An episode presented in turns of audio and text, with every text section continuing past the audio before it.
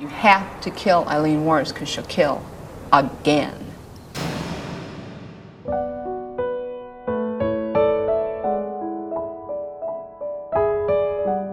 嗨，大家好吗？欢迎收听黑天鹅。今天要给大家讲的这起案件，凶手被 FBI 官方宣布为美国史上第一位女性连环杀手。这样的名号在当时的社会造成了前所未有的轰动，电影商、出版商个个争先恐后的想要得到他故事的授权。这个案子我们刻意安排在坦帕连环案之后，因为与专门驾车在街上捕杀性工作者的 Bobby j o l o n g 鲍比·乔朗）恰恰相反。此案以性工作为业的凶手，下手的对象都是在公路上为他停下车的客户以及男驾驶。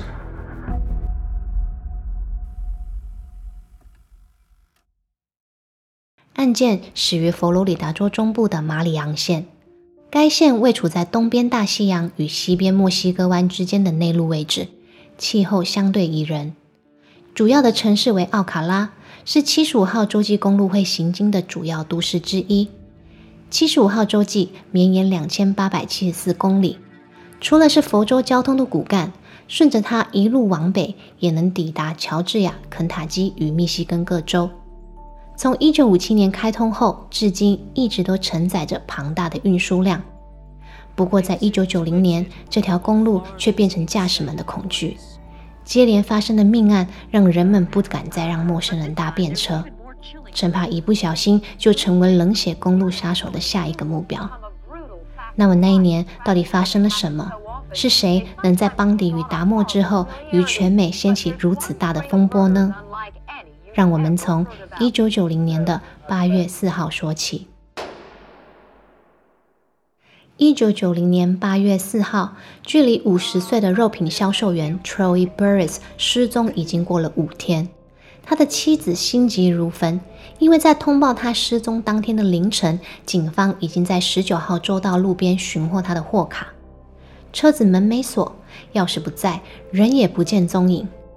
家属们从那一天开始就守着电话，等待警察回传找到人的好消息，但等到的却是最不愿意听的结果。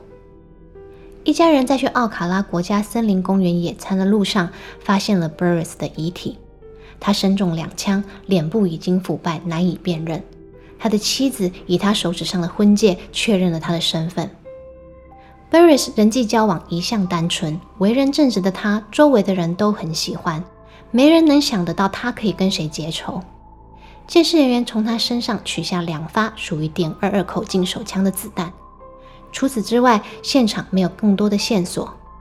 不要说破案了，连个嫌疑犯都找不到。一个多月后的九月十二号，一个消息震撼了警界：刚庆祝完结婚三十五周年的退休空军少校 Charles Humphreys。被人发现沉尸在奥卡拉市一处偏远的空地，他身中多枪，现场血迹斑斑。五十六岁的他在军警界受人爱戴，曾在阿拉巴马州担任警长，退休后便一直在佛州卫生局服务。不仅有着铁汉般的背景，还有一颗爱孩子的温柔心。九月十一号去上班之后，就与家人失联。他被发现时，钱包和证件都不在身上。车子和公事包也不翼而飞。尸检报告显示，少校的头部与躯干共有七处枪伤，除了一枚子弹贯穿手腕，没有残留体内。其余六枚弹药在经过鉴识人员检验后，确认全部击发于一支有着点二二口径的武器。七天后，少校的车在另一个郡县被找到，但妻子说他上班一定会带的公事包还是不见踪影。当众人都还处在深深的震惊当中，办案的警探已经嗅到了不对劲。他们发现两案的作案手法与受害对象十分的相似。第一，销售员 Burris 和少校 Humphreys 都是中年白人男性。第二，他们都驾车通行上班，生活作息与公路交通关系非常密切。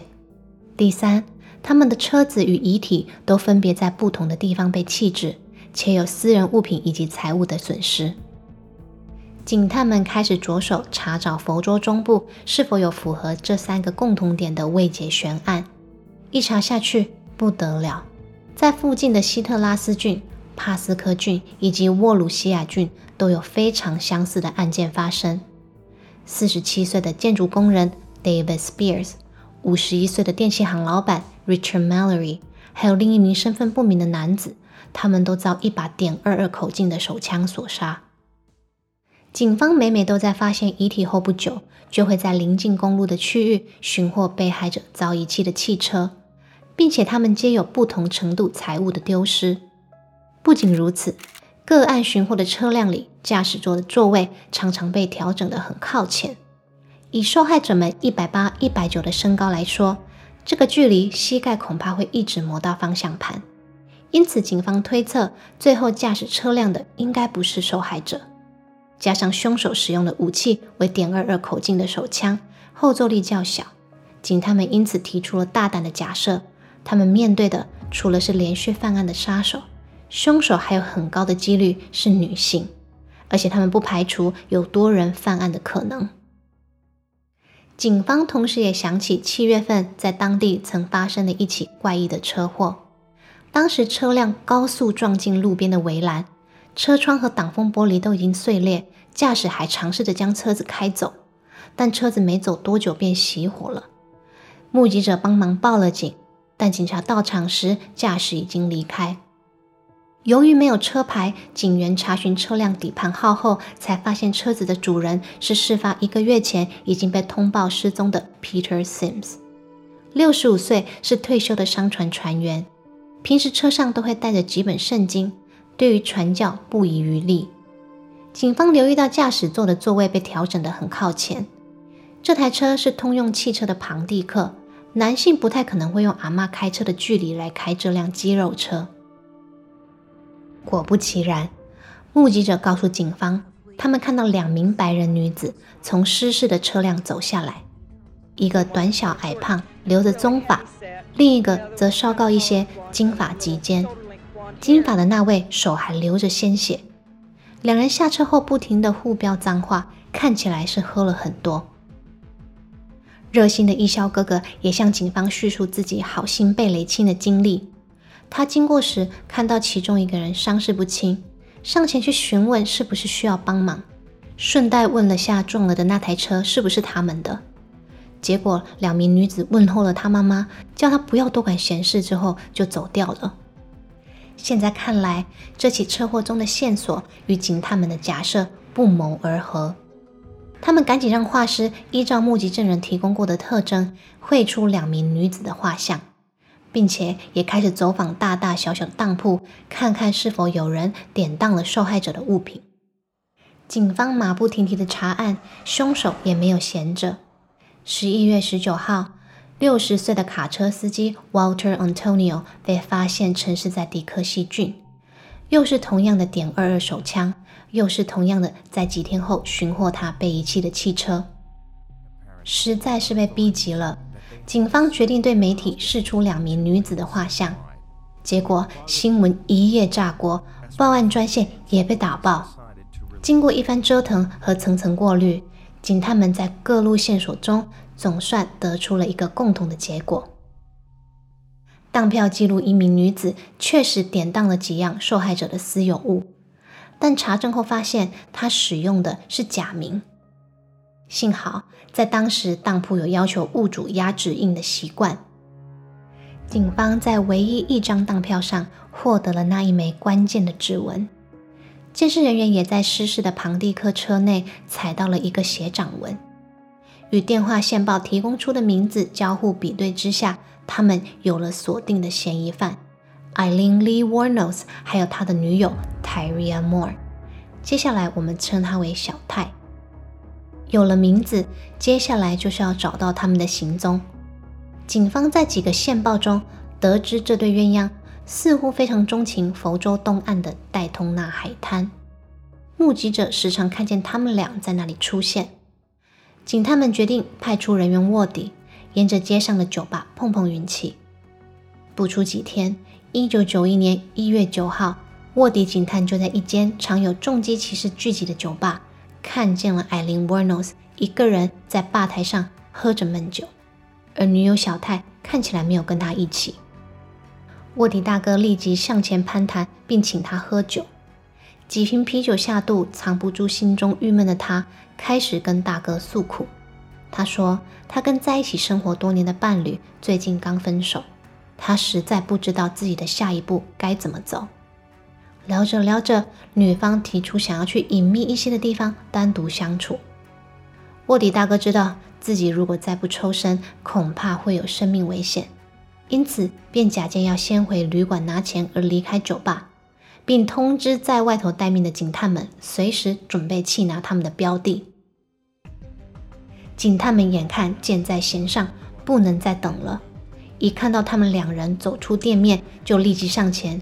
以艾琳·沃诺斯持有非法枪支为由，将他上铐，而他也立刻知道他被设计了，但也已为时已晚。But once Eileen was arrested, it was all over. Honey, you're probably one of these little undercover suckers doing some kind of. I don't know what's going on, and. Who are you talking about? What you talking about? 被拘押的艾琳·沃诺斯非常顽强，什么都不肯说。警方只好转头追查起他的女友小泰。小泰被捕后显得十分配合。警探们一问起为何他会拥有其中一位受害者空军少校的公事包时，他光速承认对命案知情，但也坚称他丝毫没有参与。所有的一切都是前女友一个人的杰作。三不五时就有二手的豪车可以开，一起去当铺典当受害者的物品换钞票。明知道这是非法的行为，而且还很可能有人死了，为什么他还可以无动于衷呢？再来，他们分手的时间不像他供称的那样已经有好一阵子，有目击者在上个月还看到他们一起入住汽车旅馆，是不是行迹败露才选择分手的呢？这些质疑，小泰都自有一套解释。他说，在他们的关系里，前女友极度易怒，性情难以捉摸。他担心，如果自己违抗或是多说个两句，就会被前女友伤害。但因为他还是非常爱对方，所以一直都没有报警，并且在最后关头才选择离开他。按照他的口供，对于这七起命案，他除了不忍心爱人被捕、知情不报以外，他就是一只无辜的小绵羊。不过他是怎么说的，很快都不重要了。得不到自白，，Eileen Warnos 顶多就是犯了窃盗罪，即便被判个几年，也很快可以保释。因此，警方告诉小泰，现在他是案件共同的嫌犯，但如果他能成功让前女友坦诚犯行，就将他转为污点证人，他也将不会因为任何罪名被起诉。小泰立刻答应了，没有一丝犹豫。接下来，他被安排住进一间汽车旅馆，并写了封信到监狱给前女友。信里说道：“警方查案查到他这里了，他跑路住在某某位置。这支呢是旅馆的号码，希望他可以打来。”艾琳·沃诺斯接到信，果然立刻就回了电话。他们前前后后通话了十一次。通话过程当然也被警方全程录音。起初，艾琳·沃诺斯起了疑心，但在小泰说到自己可能会想不开，考虑选择离开人世的时候，他退让了。You evidently don't love me anymore. You don't trust me or anything. I mean, you're going to let me get in trouble for something that I didn't do. I said I'm not. Listen, quit crying. I don't know whether I should keep on living or if I should. No, Ty, Ty, listen. Tyra, listen. What? I'm not going to let you go to jail or anything. Listen, if I have to confess, I will. Mm,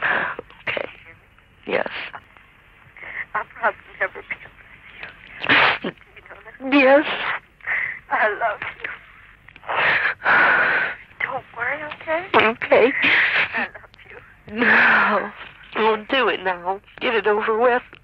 Right this very moment. Yes. Get it over with. All right. Okay? All right. All right. Okay, bye. 电话里，艾琳·沃诺斯对他说：“别哭了，听着，我不会让你坐牢的。”如果为了保护你，我得认罪，我会的。挂断电话后的一小时内，他就联络了监狱，表示要与警方谈话。一九九一年一月十六号，三十四岁的艾琳·沃诺斯向警方自白，承认开枪杀害七名男子，也坚称他是基于自我防卫才这么做。但比起为他自己辩驳，他花了更多的时间在强调小泰的清白。他说，这一切都是他一人所为，跟小泰没有任何的关系。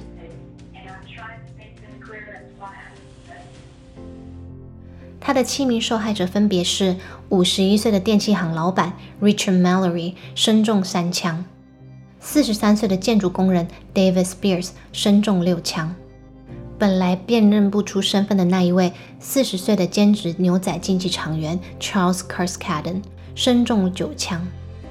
六十五岁的退休船员 Peter Sims，遗体并未被寻获。五十岁的销售员 Troy Burris，身中两枪。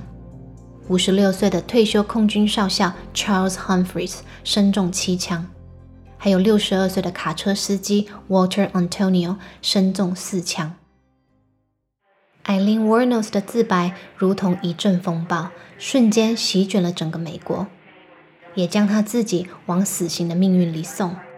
他被以六项谋杀罪罪名起诉，但因为退休船员 Peter Sims 的遗体始终没有被找到。检调单位没能将该案以谋杀罪法办。